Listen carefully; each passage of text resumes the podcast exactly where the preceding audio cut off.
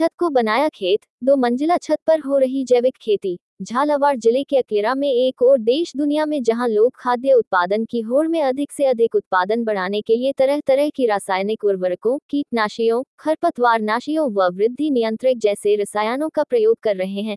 इससे भूमि की उर्वरा शक्ति तो खराब हो ही रही है, साथ ही मनुष्य के स्वास्थ्य में भी गिरावट आने लगी है। वहीं झालावाड़ ज़िले के अकलेरा तहसील क्षेत्र के घाटोली निवासी अध्यापक बद्रीलाल लोधा अपने घर की दो मंजिला छत पर जैविक खेती कर रहे हैं। अध्यापक बद्रीलाल लोधा बताते हैं कि रासायनिक खादों व जहरीले कीटनाशकों का उपयोग करने से भूमि भी बंजर हो जाती है।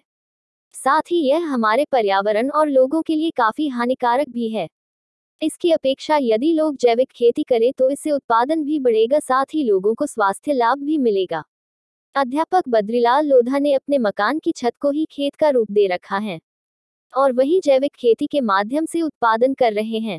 आज बाज़ार में जो फल, फूल व सब्ज़ियाँ आ रही हैं, वे सभी रसायन युक्त हैं, जो हमारी सेहत के लिए काफ़ी हानिकारक है। रासायनिक सब्जियों का उपयोग करने से ही कई प्रकार की बीमारियाँ होने लगी हैं।